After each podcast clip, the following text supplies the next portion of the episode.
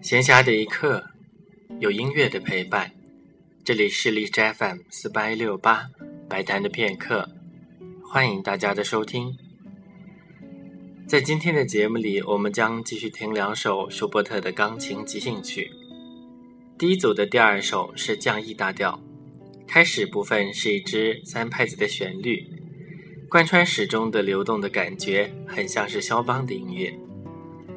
在中段充满着强烈的对比，但是细微的部分又会显得非常精致以及温柔。第三首降 G 大调被认为是舒伯特抒情才能的绝佳体现，这首显得安静而甜蜜，会让人联想起门德尔松的无词歌的气质。